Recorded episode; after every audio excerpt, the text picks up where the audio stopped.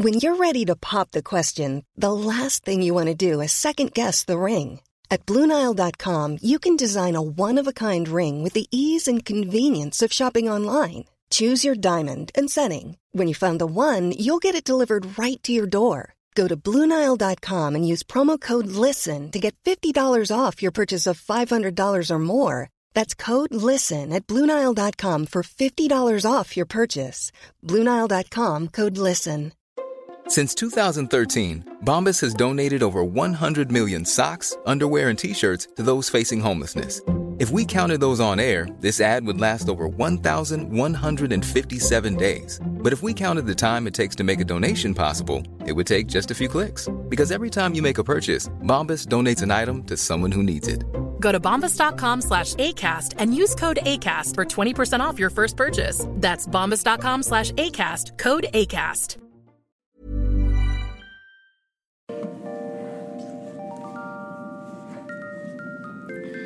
Hi, everyone, and welcome to History Dweeb. I am Tim, and joining me, as always, is the blue hair beauty, Brandy. How are you today, Brandy? I'm well, Tim. How are you? I'm outstanding. Spectacular.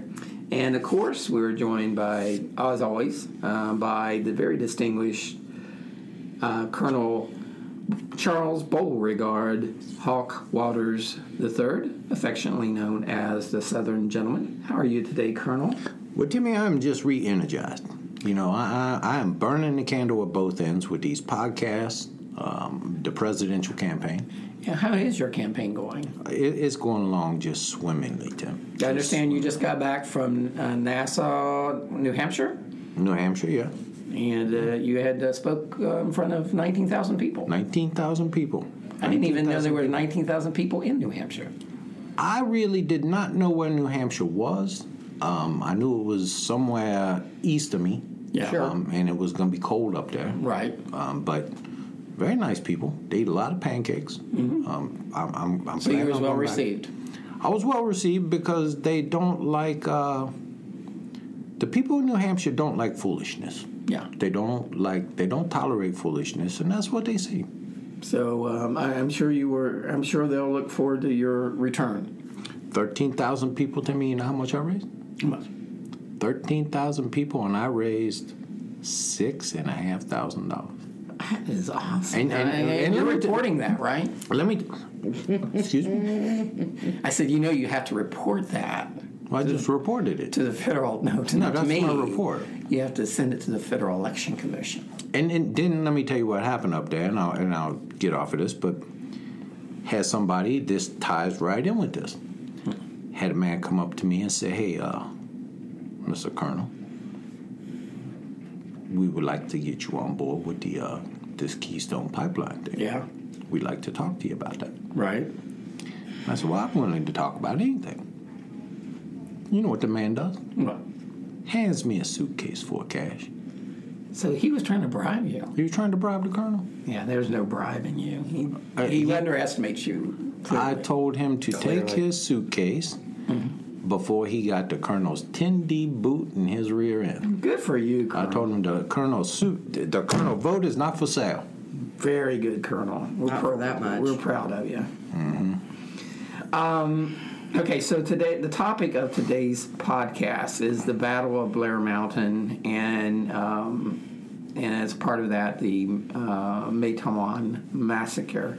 And this deals with the um, battle between um, the battle to uh, unionize the coal miners in southern West Virginia at the turn of the century. Um, before we get started, do we have any shout outs? Uh, I got a couple shout outs. All right, Colonel. I got a couple shout outs. I got, uh, I'd like to thank, I, I, I went into uh, one of my favorite stores yesterday, Cincinnati Vapors, because they the place that got me to stop smoking so the colonel could uh, rule and the- start vaping. start vaping so the colonel could rule the country for 50 years. Um, and So you're going to exceed FDR, and your plan is to do away with the um, limits for presidential. yeah, those are silly. Yeah. I mean, you can be a senator forever, but a president for eight years, that's just stupid. Okay. That's just stupid. We're gonna. That's one of the first things we're gonna get rid of. But uh, Cincinnati Vapors. I go down there. They always treat me right. They, if, if if you wanting to if you wanting to quit smoking, you ought to go down there because they will teach you. They will show you. They will get you off those devil cigarettes.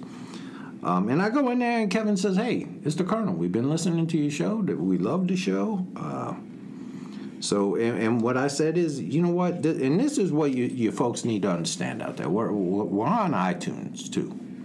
When you get download us, if you like us, rate us because it makes us easier for other people to find and enjoy. Yeah, we would really appreciate that if you could. If you're listening to us on iTunes, if you could rate us, that would be great. Because as the Colonel says, that's it makes it easier for other people to find us.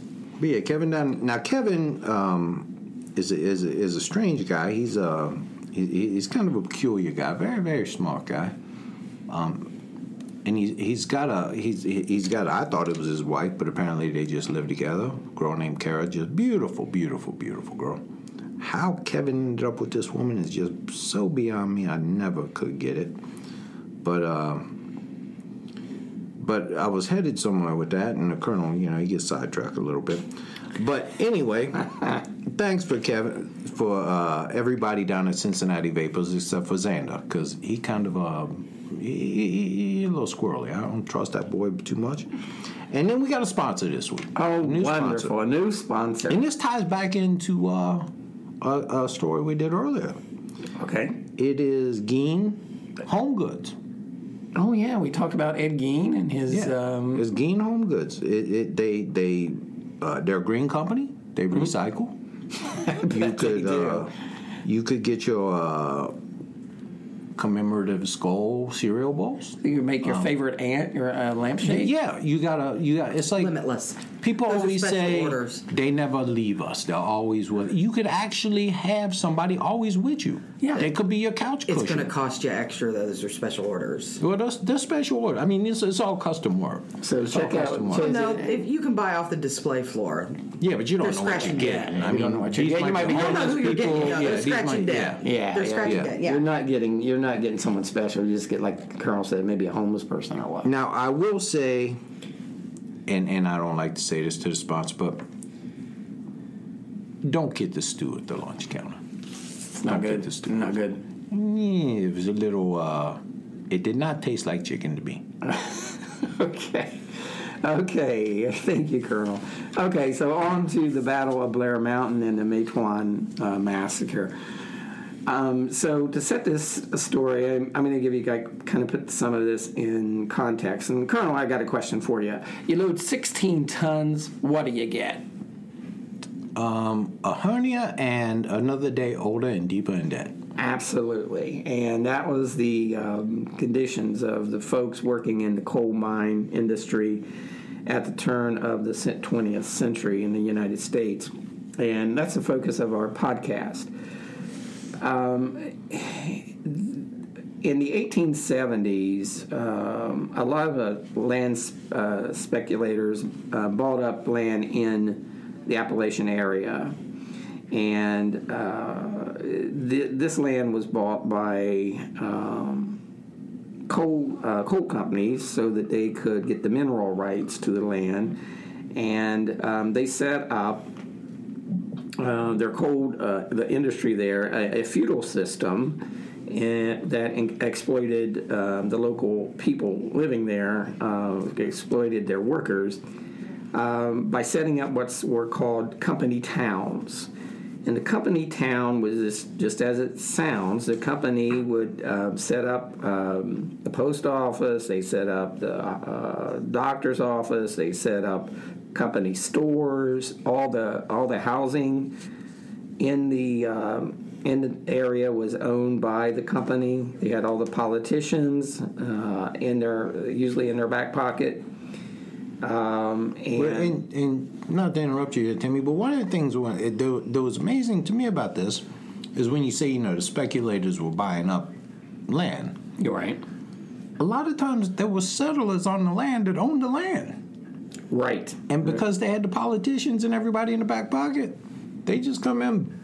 The co- big companies buy the land. Yeah, and we're you know we're and they talking kick the people off. yeah, and we're talking about um, you know the big names, right? The Rockefellers, the uh, Duponts, and uh, you're right. The the people who were living in that the the uh, that area, the Appalachians, uh, had um, had very very few rights, and they had a choice of really working for the coal mine uh, or leaving the area. And um, they were um, lived in company, uh, the company housing, and uh, if they did something that the company didn't like, they not only could they lose their job, but they lost their housing. Um, they would lose their health care. They would lose, uh, you know, their, you know, they'd be evicted, um, and basically would be tossed out on the street. And they didn't really have anywhere to turn. The local officials, the law enforcement, they were all um, in the you know um in the back pocket of the big coal industries. Um, so uh, unionization or anything like that, if, it, if they even talk, talked about unionizing, they would come in and they would uh, evict them, men, women, children, throw them out, you know, throw their stuff out on the street. And the conditions that they worked in were just, you know, just horrible conditions, uh, very dangerous. Uh, there were a lot of explosions. There were a lot of uh, uh, very dangerous conditions. Of course, a lot of people developed over the years black lung, which is where the uh, coal dust would settle down into the lungs. And you know, I had neighbors who who uh, had that when I, I mean, I saw it uh, as I was growing up. People who had, in my hometown who had worked in um, coal mines, and it's it's really disgusting. They would be just spitting up blood all the time. Well, it was a it was it was kind of a cross between emphysema and cancer. That and and, and it was horrible. I Yeah, was exactly. just- And if you didn't work, if you couldn't work, you didn't get paid. In fact, you, you only got paid by uh, what you produce. And um, so every day, you, the, the company would weigh the amount of coal that you extracted from the mine, and they would pay you based upon the uh, the coal you uh, obtained from the mine, and they would they would weigh it and then they would discard if they found rocks or whatever in it. They would, you know, deduct that. So you were basically, uh, it was basically up to them what they wanted to pay you, and they only paid you in company script. They didn't pay you in money. They didn't pay you in U.S. currency, and the company script was only good. Could only be used at the company store. So even if they give you a raise, um, they just turn around and raise the prices, At, the, at the company Well, store. You know, one of the one of the funny things you were talking about the about the weight. Um, one time, and, and you know they had they had groups of kids who worked in the mines, mm-hmm. and these children decided they what they did was they sat on the line, and the coal came and passed really between the legs, and their job was to pull out the slate. Yeah. And these supervisors would walk around, and if they saw some slate getting past one kid, they just hit him with a stick, hit Yeah, him with a big piece of hickory. Mm-hmm. And the kids just said, "Now these these are eight year old kids. Say hell with this." And they went out on strike. They went out on strike, and they got actually what they wanted Yeah, from this group. They, So our gang took off and they- it, it was like picket and our signs, gang. They yeah. were like, "Hell with this!" And well, and the, and the, and the company need they weren't asking for anything. What they were really asking for was Not like a quarter penny, uh, yeah, a quarter of a penny on the hour, and not to be hit with a stick. And uh, and and the other thing that you mentioned, uh, the they got weighed. You know, it came out at the end of the day. They got weighed. The company controlled the scales, absolutely. and, uh, and, they could get you that way too. yeah, they controlled the scales, and if they found what they call rocks, they whatever they say, oh, no, this is not coal, you wouldn't get paid for that. So um, it was really a, a feudal system, and uh, with the coal miners being a little more than indentured servants, like I said, if if if they even uh, discussed organizing, the company would, uh, you know, fire them, throw them out of their housing. Um, they couldn't get any recourse from the local uh, authorities. Um, they lose, they lose everything. Um, so uh, it, it was really, you know, almost like an indentured servitude type of situation. The company would have. A, the uh, they had their own police force, and and the, in, in Matewan we're going to talk about in, in a little bit. Uh, that police force was the Baldwin Felts Detective Agency, and we're using detective agency in air quotes because very really they were just hired guns that were used by the uh, coal mining companies to enforce their will on the coal miners. Uh, their own special police force. Uh, there, there was a southern equivalent of um, what's the what's the other detective? The Pinkertons. Pinkertons, The Pinkertons. yeah. So um, all of this was occurring. Um, uh, this story takes place in 1920. Um, so this con- these conditions were going on for you know half a century. Uh, and a lot of things were going on in, in early 1920. The uh, the war had the World War One had just ended. Um, the communist revolution had started, you know, in, in Russia in 1917. So there was this red scare going on in the United States where a fear of communism um, uh, spreading to the U.S. And um, the uh, the big uh, coal companies, as well as other industrialists, um, used that threat as a um, uh, to uh, suppress uh, the labor movement, saying, you know, like, you know, we can't, you know, these. Um, unions are, um, you know, fronts for for communists. So, um, of course, there was the Red Scare that occurred, and uh, a lot of people were thrown in jail who were uh, advocating um, uh, child labor laws and, and better working conditions for.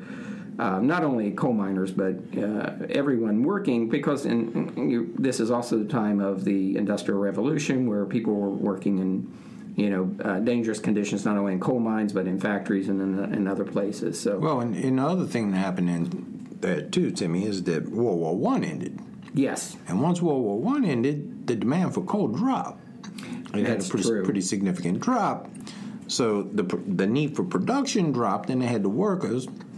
So they kind of had when they had if they had the workers by the balls before, now they really had them because the demand was dropping off, and they didn't need so many workers, so they could just say, "Hey, you exactly. don't want to be here, we'll get somebody else."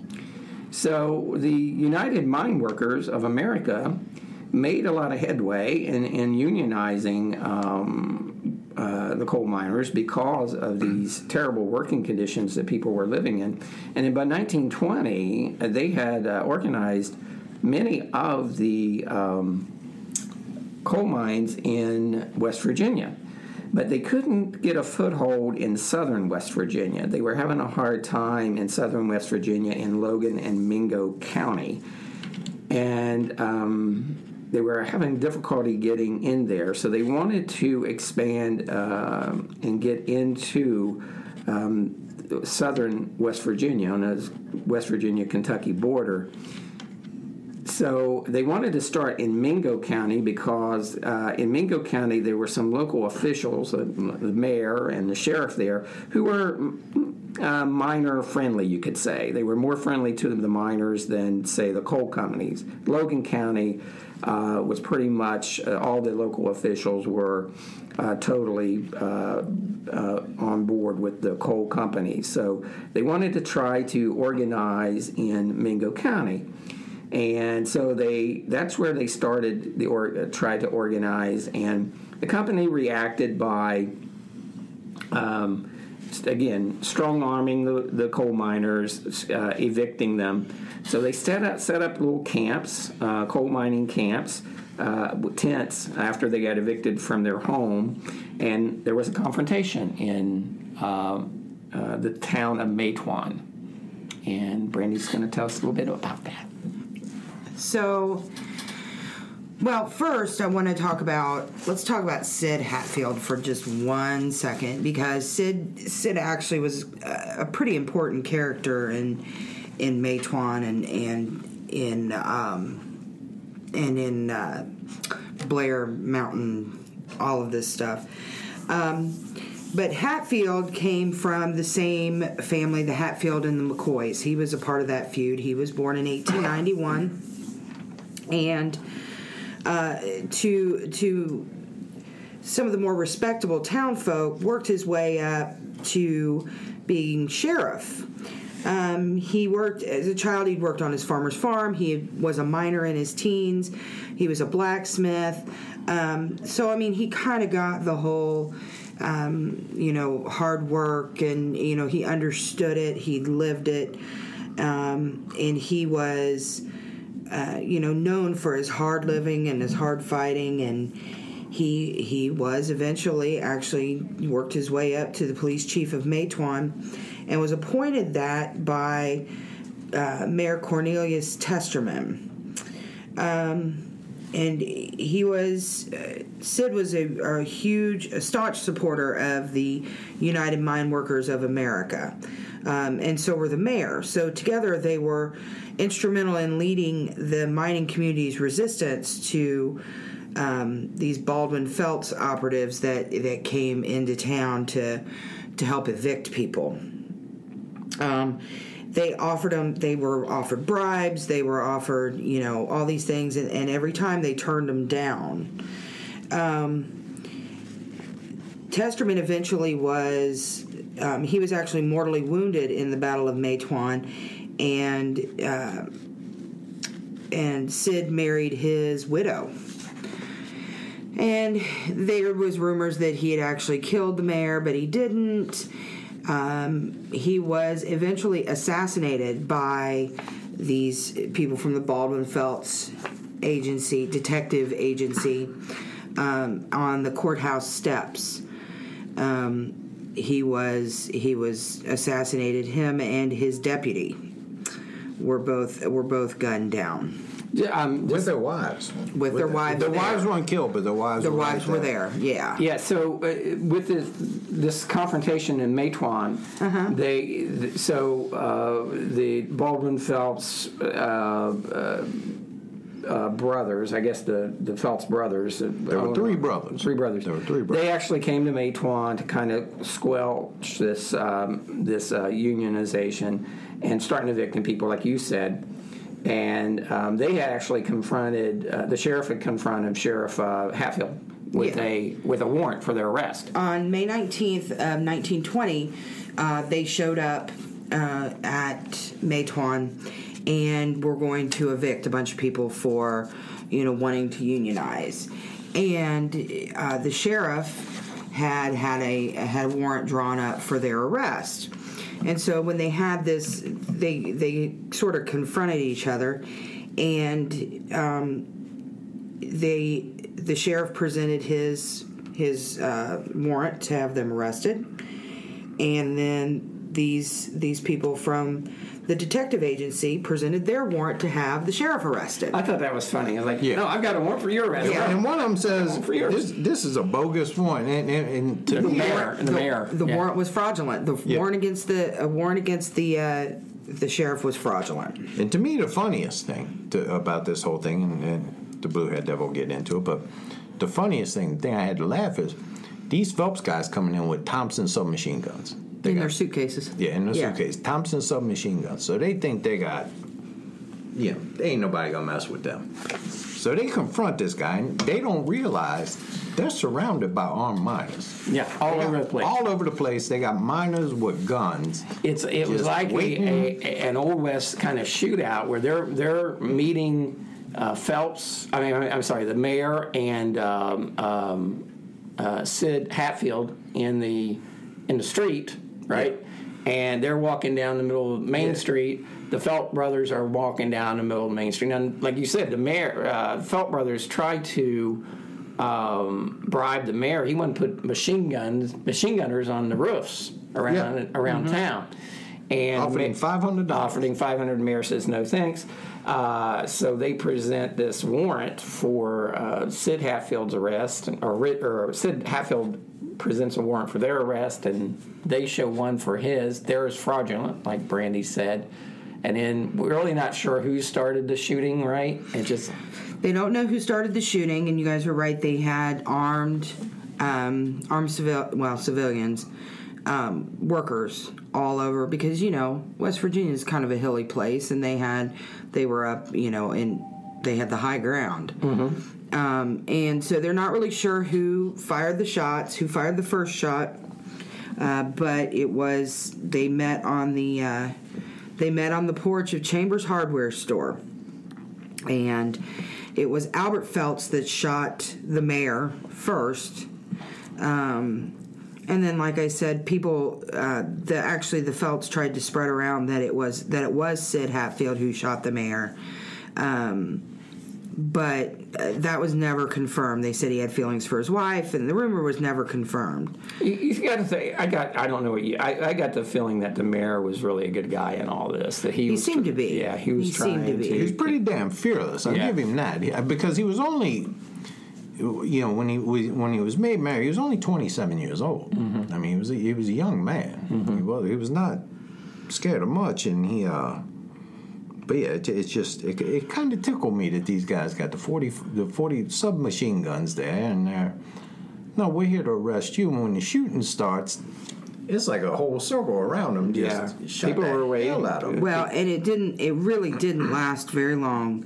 Um, Sid went flat after so, uh, some of these Baldwin Felts detectives. Yeah, I got the feeling that the mayor was trying to um, resolve things peacefully, and, Yeah, no. and Sid was like, "Bring it on." No, Sid went flat after him. Um, in fact, he found one of them in the uh, Matewan post office and shot and killed him there. Just walked in and, and you know assassinated him. Well, he told him that the guy. He told him come out and fight, and the guy's like, "No, you want to fight? You come in and get me." He just walked in and shot him. Yeah, it's like Indiana Jones. Yeah, and it's this makes Sid sound like a badass, but I mean, you're talking about guys who had been kinda was. Well, he was, but I mean, you're talking about these these these detectives who were terrorized, just terrorizing the coal miners. They were going to these uh, these camps that they had set up in the middle of the night and just unloading, you know, shooting women, women and children. I mean, they they were not nice people. No. Um, when the shooting finally did stop and all the townspeople came out and came down, and um, there were casualties on both sides. There were seven Baldwin Felt detectives that were killed, including Albert and Lee Felts. Um, two miners were killed. Uh, and there were four other bystanders that had been wounded, um, aside from the mayor, who ended up who ended up dying from his injuries. So actually, Baldwin Felts kind of they got crushed. They took their ass kicked. Yeah, they got they got their ass kicked. Um, John, the governor of the state, John Cornwell, ordered the state police to take control of Matewan. Um, they did. Hatfield and his men eventually they did cooperate. Um, they the miners improved their efforts to organize, and um, there was just this started. It, it was a domino effect, really, because the this battle um, embold, emboldened. Is that a word? Emboldened. emboldened, sure. Um, these these workers, and so they were. Um, there was widespread violence. They started doing on July first. Uh, the miners' union went on another strike. Railroad cars were blown up. Uh, strikers were beaten and left to die by the side of the road. Tom Felts, the the remaining Felts brothers, um, or he was the last one actually, was avenging his brother's death, like he's a supervillain. Um, he would send undercover operatives to collect evidence to convict Sid Hatfield and his men. Yeah, they were out to get Sid at that point. Yeah, and that's how Sid um, and his deputy were assassinated. Was that they were actually going to a hearing. Um, they were going to a hearing about uh, the murder of Albert Felts, um, and that's that's when he was he was. And when killed. they were charged about blowing up a Blowing up a coal tipple. yeah, yeah. So there were some a charges against them. They went to to uh, Because court. got acquitted of the one, and then they charge him with another. But they but they murdered him right in broad daylight on the Yeah. courthouse yeah, they were just waiting for and him. none They of was were, waiting for him. None of them were ever convicted. Right. None of those guys were ever convicted of that. They all said it was in self defense. And by this point, Sid was a uh, folk hero to Sure. coal miners. Oh, absolutely. And once he was murdered and these guys walked, Uh, once he was murdered and they walked, it was it was all. It kind of took the steam out of their, oh, they took the got wind out of their sails a little took bit. the wind out of their sails for a minute, but then it was, and you got to remember these are guys that that had worked in horrible, horrible circumstances, Sure. horrible jobs. They've been abused by the company. They they these people have been just taking shit their whole lives. But killing Hatfield was the final straw. Yeah, because that, he had that was the a, one uh, thing they figure would not for them. tolerate. He became Right. a, uh, a leader. He was really the only place they had to turn to. Well, he was a symbol. yeah, Yeah, and, and he was the one place they had to turn. The mayor and, and Sid, they were they offered some semblance of protection to the Right, people. right. And and that was their, you know, I mean, we talk about today, you know, people go back and forth how well it don't matter who you vote for, Congress, Mm-hmm. Republican, Democrats, whatever, everybody's paid, bought and paid Mm-hmm. for. But really, these people were truly bought and paid for. The Yeah, governor, they had- on they- there- there was You- no- there was no habeas corpus. There was no recourse to there the was law. no recourse at all. Right. And this wasn't So- the only place that this went on. I mean, this was going on. We read in Harlan County and Sure. a couple other places in Kentucky. Sure, there was Yeah. a similar massacre, uh, similar battles in uh, Colorado. Yeah, Colorado. There was another massacre. So yeah, so they were taking these people who they probably shouldn't have been messing with. That didn't really have a ton to lose and weren't real, real bright, right, and when they pissing them off.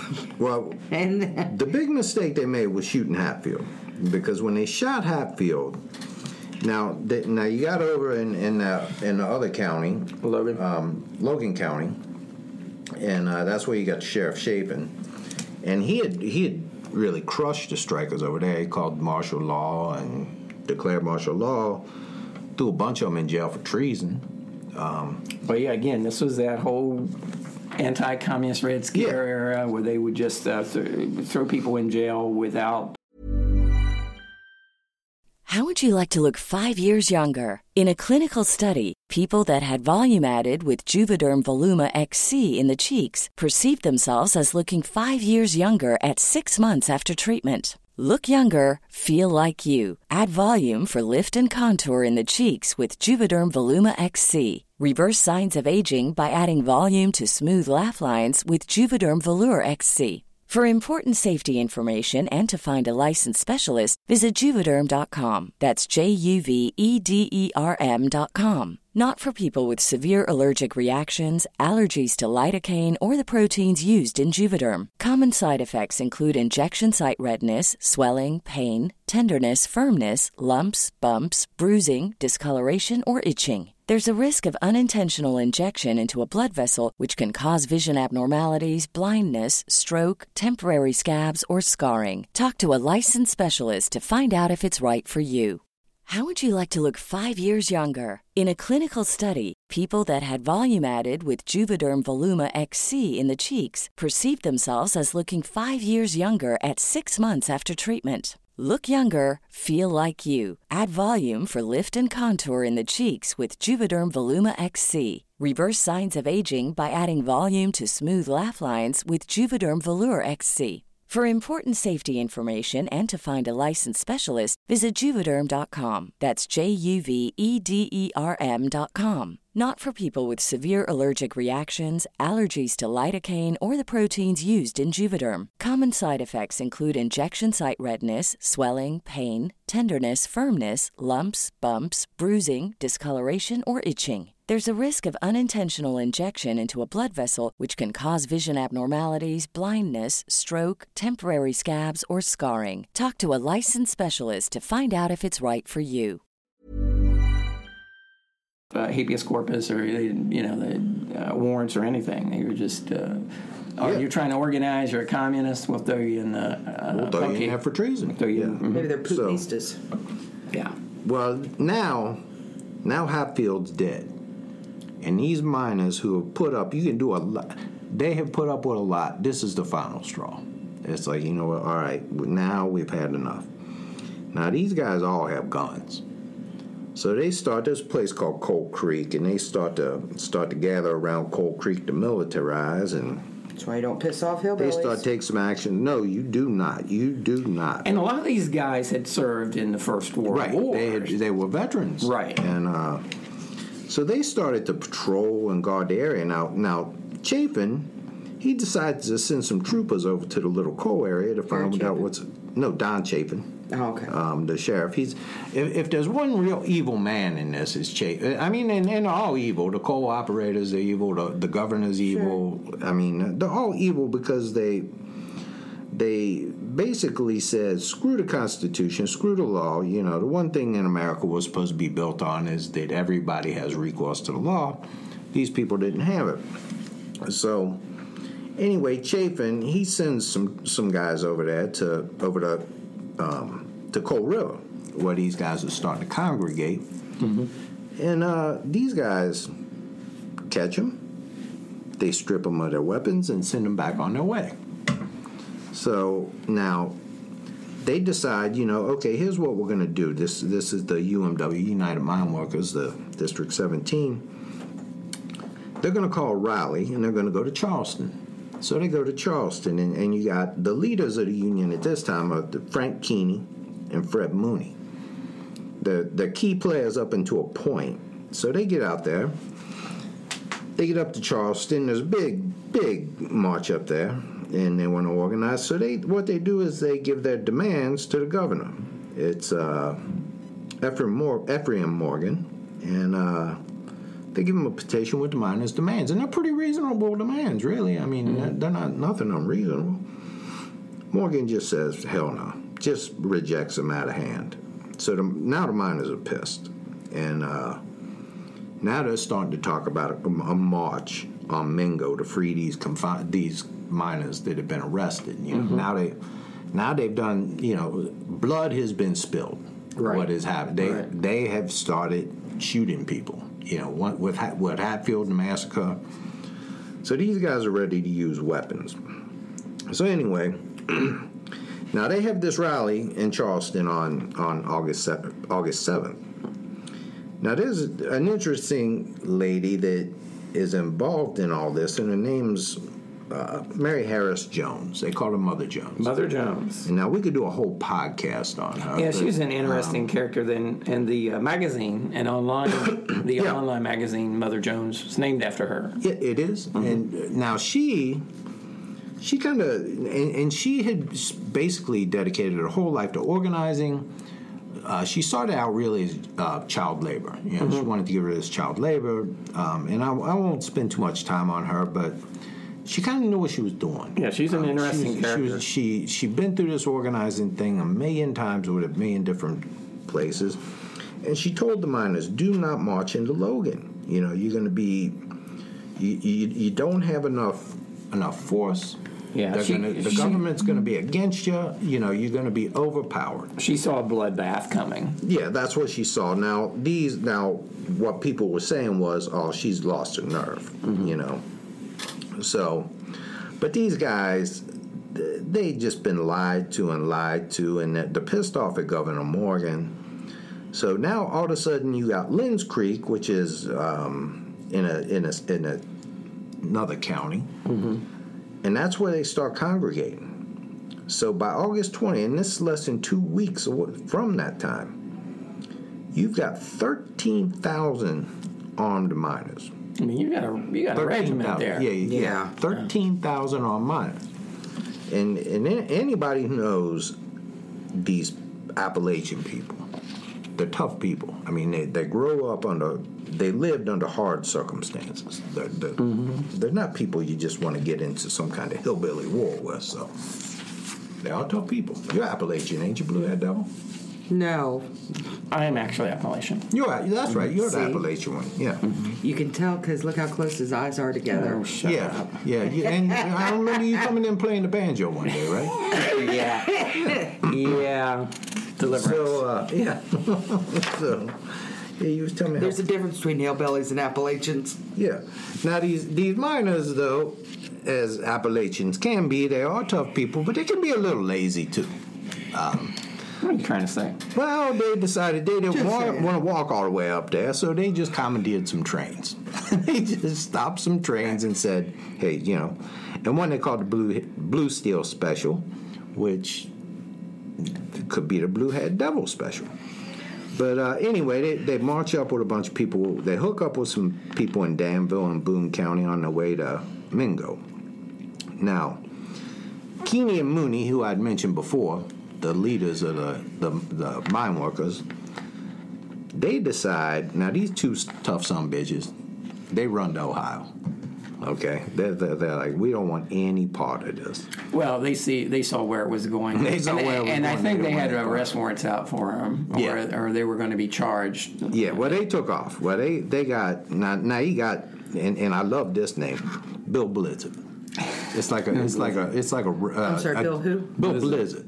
Bill, Blizzard. Blizzard, like snow. It's like a WWE guy, Bill Blizzard. Yeah. It's like porn. In comes Bill Blizzard, and he uh, he's gonna he's he's gonna take care of the miners. He's in charge of the miners now.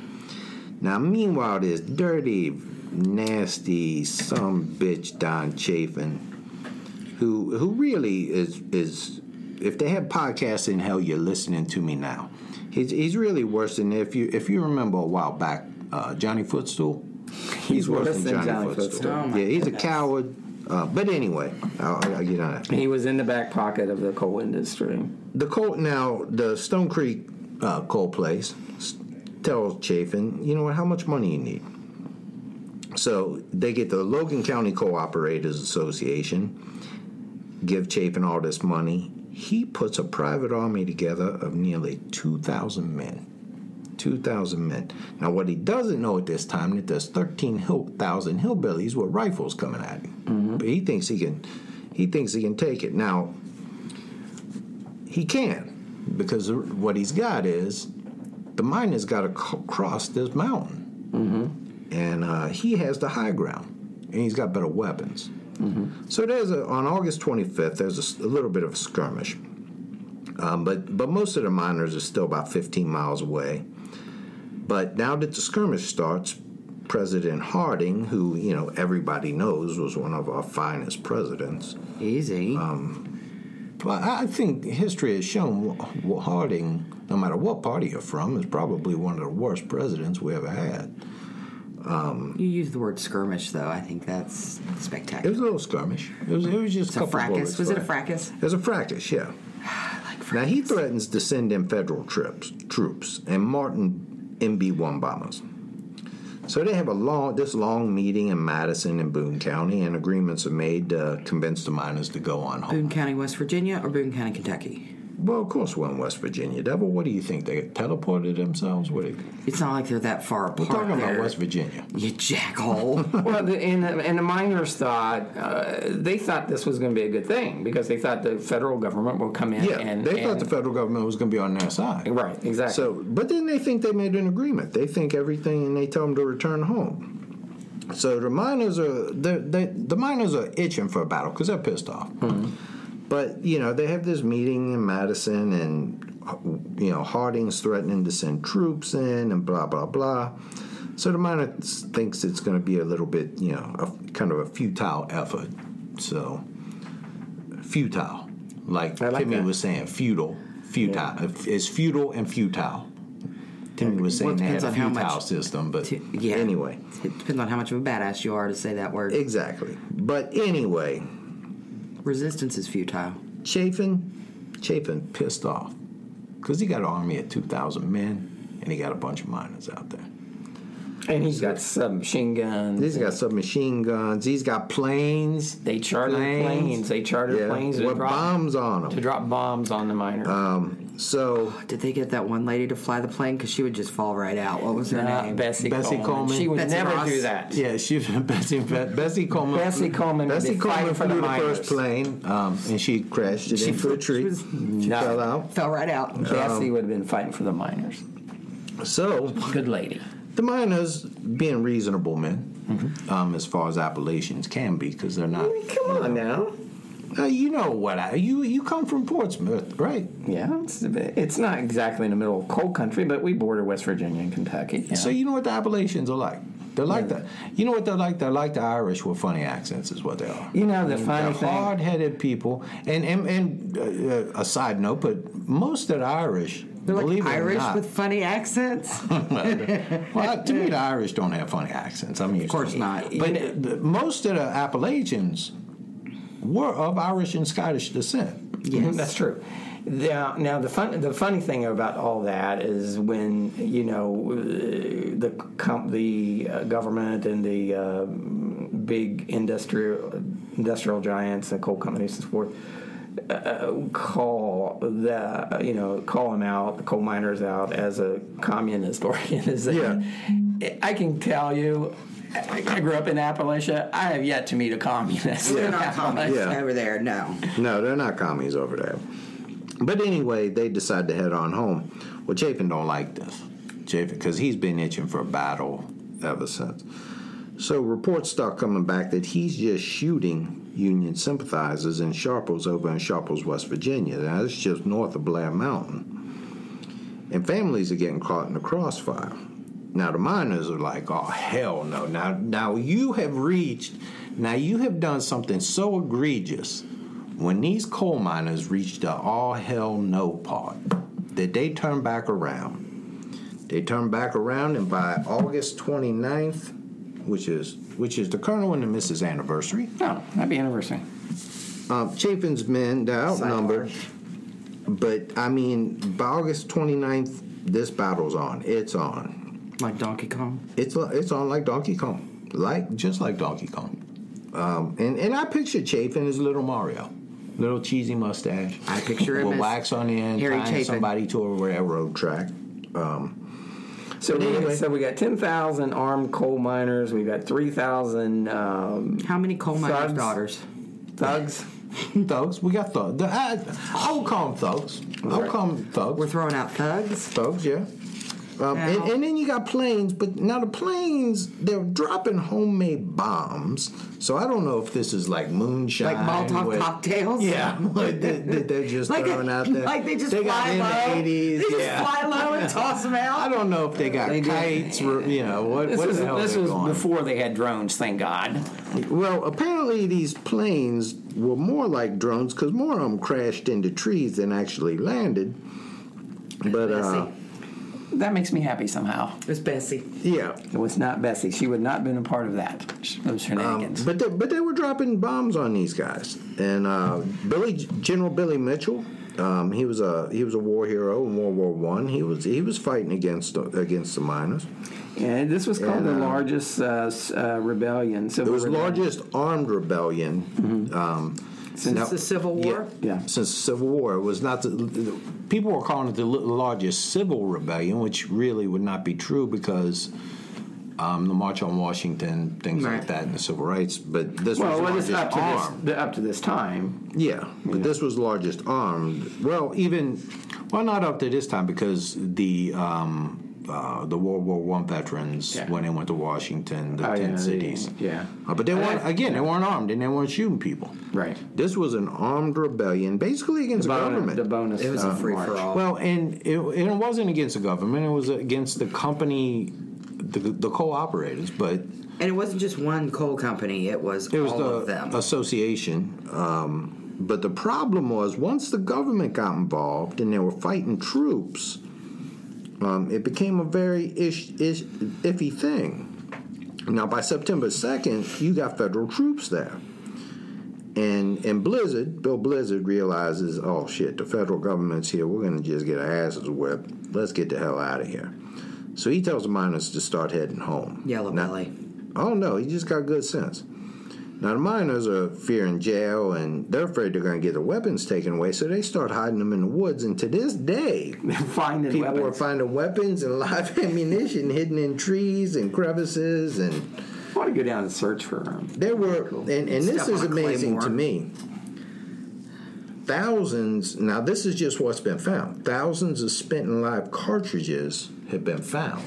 There were over a million rounds fired in that battle. That's amazing. I mean, that's a, that's a huge battle. I mean, you're talking Getty, Gettysburg. for, for the number of people killed. Yeah, there wasn't that many There was about 160 total, um, mostly miners, about Yeah. 100 miners. The Uh, Appalachians don't have good eyesight. They can't well, they didn't have very great well. guns. They didn't Yeah, have real yeah. good guns. Well, they were and, homemade. um, yeah. I mean, they were, they were- Yeah. half of them were shooting slingshots. slingshots? Yeah, I mean, you know, uh, you had to go down with your company script to buy. yeah, uh, that's true. Buy a gun.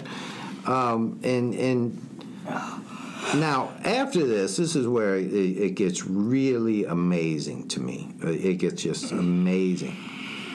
985 miners were indicted for murder, conspiracy to commit murder, accessory to murder, and treason against the state of Wyoming. Now, I didn't know you West did not know, or what- I'm sorry, West Virginia. Thank you, Timmy. I did not know you could commit a treas, treason against the state. Yeah, I, I- they were just they were throwing it. Because I'm pretty out. sure I commit treason against Kentucky and Indiana every day. all the time. They all were- the time. And how many of the coal, those in the coal mine industry were arrested? um, let me see. There was A total of nary a one. yeah zero. Nary a one. And and this is. Uh, I mean, this is what people need to learn about the history of this country. You know, you get this view of uh, freedom and liberty, and uh, yeah, it's been freedom and liberty for for a good number of folks, but it's been just a complete ass kicking for a good number of people. You know, Yeah, and I, I mean, and you have, and, and and you know, we try to stay away from politics as best we can on this show because we don't like to get into it, but.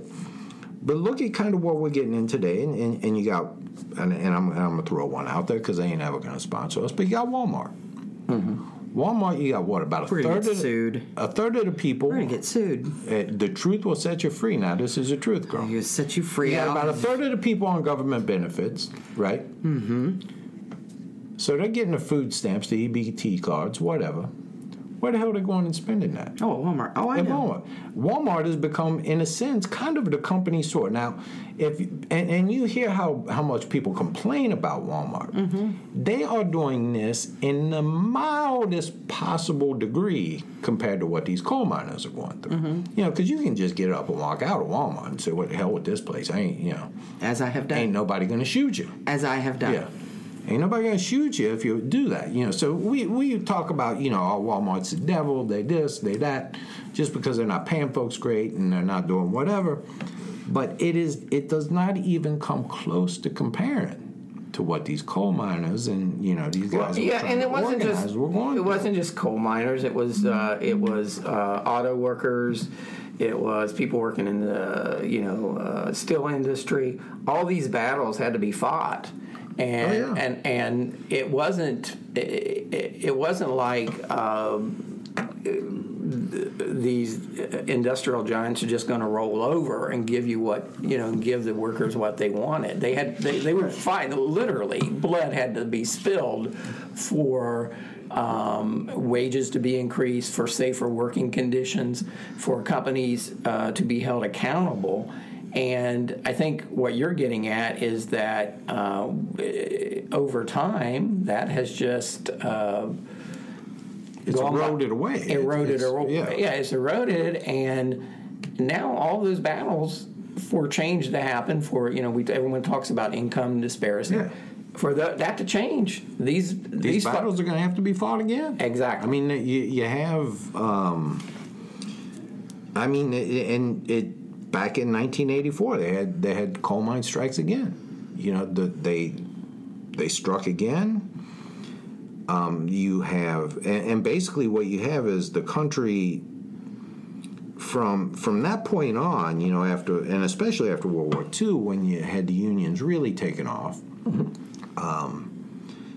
and then you had uh, 1975, where the auto industry started to get hurt a little bit.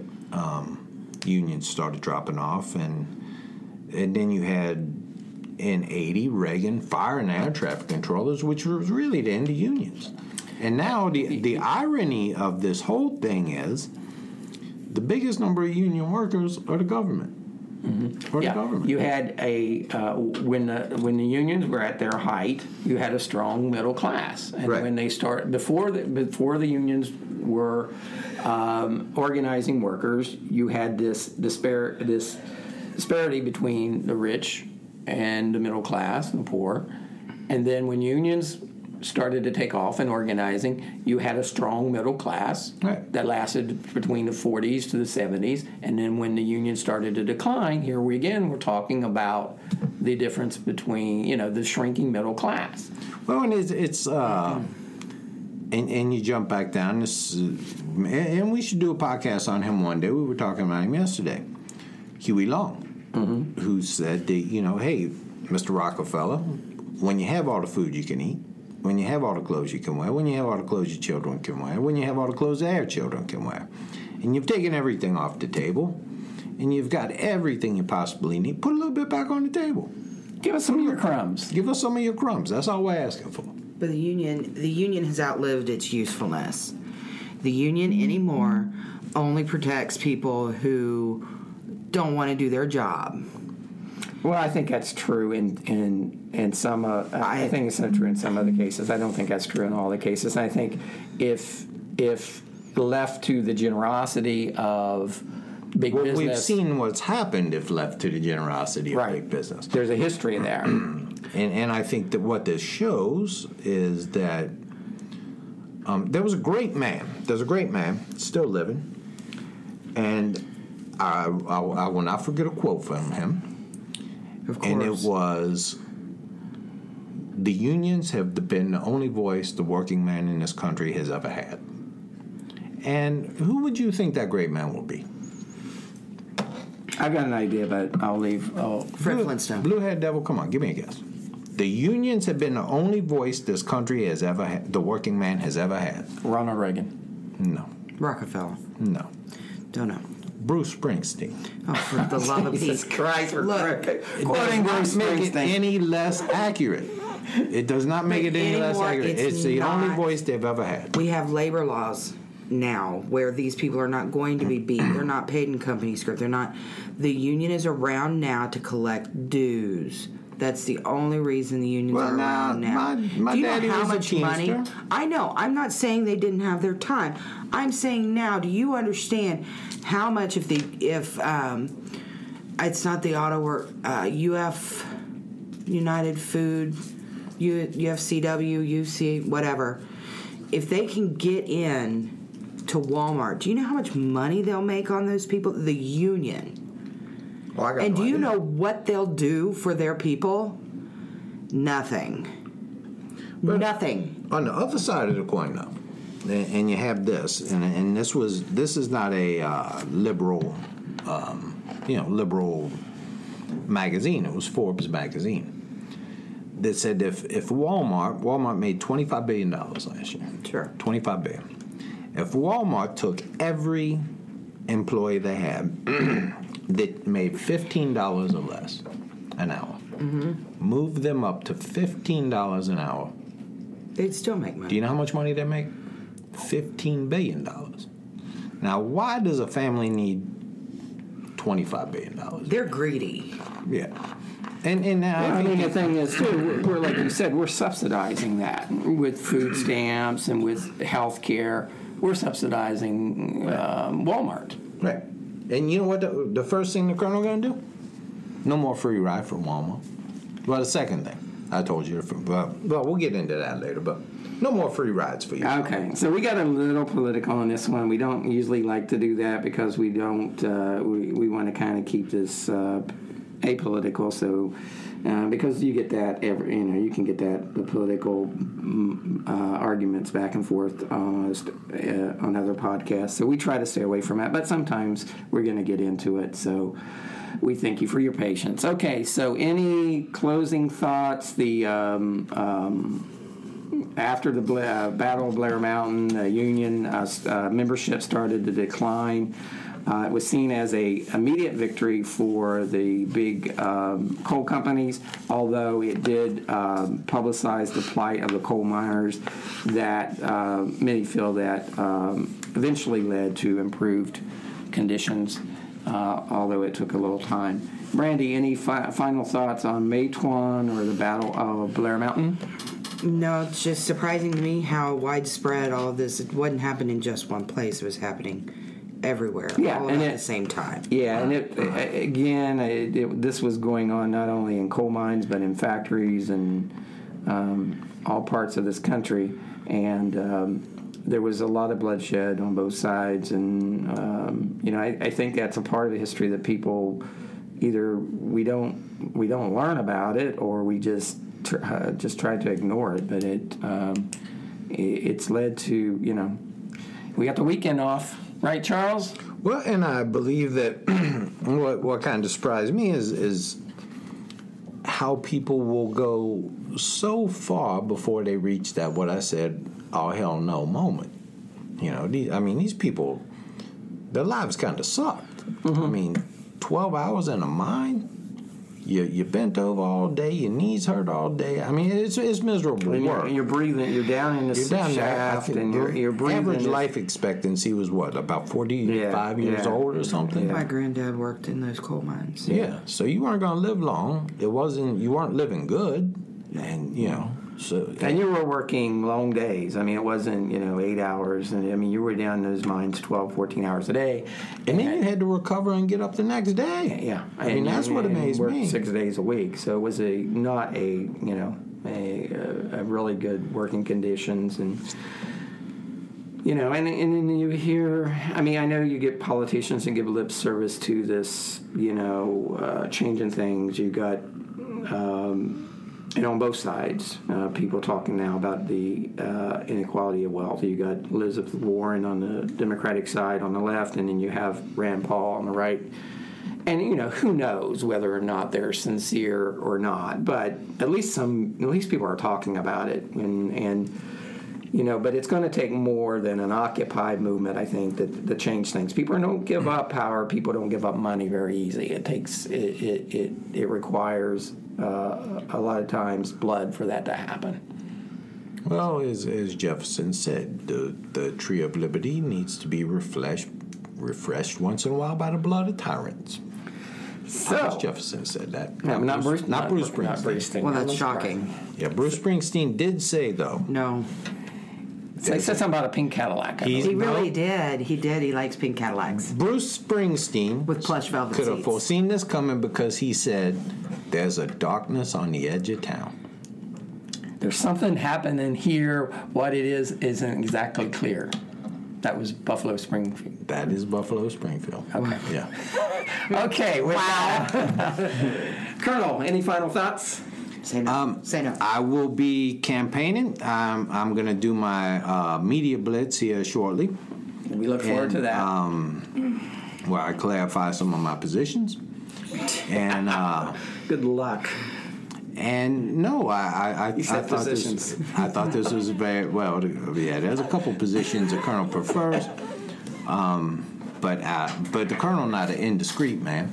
Um, so that's really no. This was to me. This was interesting. It was. Uh, Yeah, well, it's not something typically we do, and like I said, you know, we're not going to make this. Uh, we're not going to do a uh, podcast where we preach at you all the time. But sometimes we'll just um, get something run onto something where we'll have our own opinions. And it's kind of things like this why the colonel's running. Yeah. Because this is, I mean, by any any standards, you look at this and you say, "Wow, these people is getting screwed." I mean, I don't care who you are. Right. You could be a Republican, you could be a Tea Party, you could be a Democrat, you could be a communist, you could be a socialist. Well- these people is getting screwed. And, and you know, point point taken. I mean, you look at West Virginia and Kentucky now. I mean, they're, they're solid red states, so it's not like Yeah. you know there was a bunch of left wingers down there. Yeah. This is they're they're, they're solid uh, uh, conservatives down there. Um, okay, so that's it. So when the colonel get elected, he Yeah. gonna fix all this. uh, and what's your motto going to be? Shut the hell up. No matter what the issue is, Shut the hell up. abortion. Abortion, I ain't gonna have one. Shut the hell up. Um, okay, so uh, I'm not going to ask you to get into specifics, but Obamacare. What do you say? Obamacare. No, you don't have to go into. Obama ain't gonna be in office. Shut the hell up. the colonel gonna be in office. Uh, If I, I wanna ask hear you about Obama no more. If I ask you what's your stance on the Keystone Pipeline, It ain't coming through my backyard. Shut the hell up. okay, and with that, we're going to say goodbye. Thank you all for joining us. We'll see you all again real soon.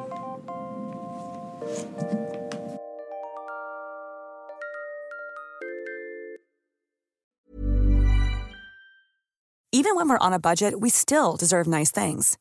Quince is a place to scoop up stunning high end goods for 50 to 80% less than similar brands. They have buttery soft cashmere sweaters starting at $50, luxurious Italian leather bags, and so much more. Plus, Quince only works with factories that use safe, ethical, and responsible manufacturing. Get the high-end goods you'll love without the high price tag with Quince.